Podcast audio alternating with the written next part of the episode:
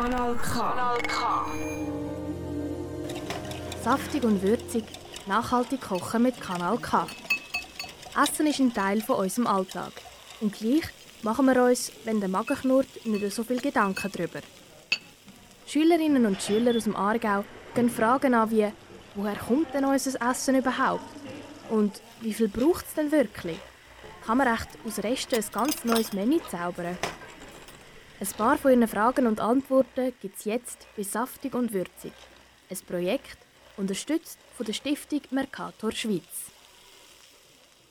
Sie fühlen im Müll, weil sie kein Geld haben. Das ist eine oft gehörte Aussage über Mülltaucher. Aber stimmt das überhaupt? Nein, es soll lediglich die Lebensmittelverschwendung stoppen, die von Lebensmittelläden produziert werden. Das und noch mehr erfahren ihr jetzt im Beitrag von der Aleja, der Simona und der Joy. Das Mülltauchen, oder auch Container genannt, findet man überall auf der Welt, auch in der ganzen Schweiz. Es ist ein Protest gegen Food Waste. Sie wollen damit ausdrücken, dass Lebensmittel nicht in die Mülltonne gehören.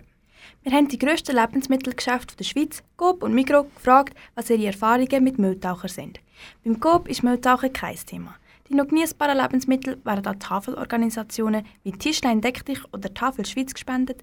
Die ungenießbaren werden in Biogasanlagen abgeliefert und kommen erst gar nicht in die Tonne. Migro allerdings schreibt, dass sie keine Daten über das Mülltauchen sammeln. So haben sie uns keine Informationen geben. Dennoch machen sie auch etwas gegen die Lebensmittelverschwendung. Mit der Too Good To Go App. Mit dieser App kann man am Abend Lebensmittel abholen, die durch den Tag nicht verkauft worden sind. Mehr dazu findet ihr im Beitrag über Too Good To Go. Obwohl ein Drittel von allen unseren Lebensmitteln im Müll landen, ist in der Schweiz der sogenannte Protest in der Grauzone. Also nicht offiziell verboten, aber auch nicht ganz legal.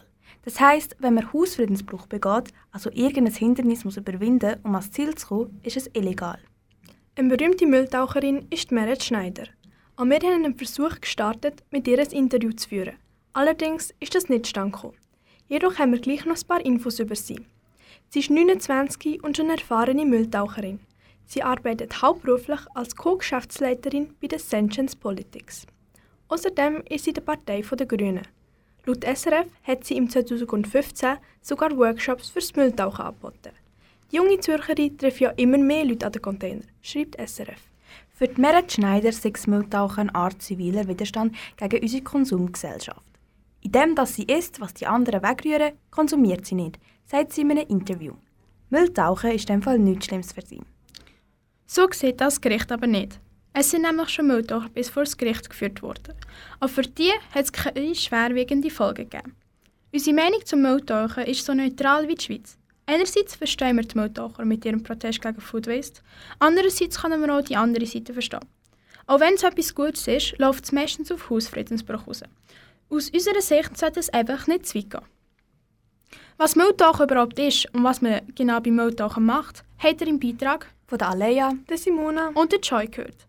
Falls euch unser Beitrag gefallen hat oder ihr ihn nicht ganz anhören könnt, könnt ihr gerne auf www.kanalk.ch unter Saftig und Würzig unseren Beitrag als Podcast hören. Wir wünschen einen guten und verabschieden uns. Tschüss zusammen. Saftig und würzig, nachhaltig kochen mit Kanal K. Ein Projekt unterstützt von der Stiftung Mercator Schweiz. Alle Folgen findest du übrigens auch als Podcast online auf kanalk.ch. Kanal K. Richtig gutes Radio.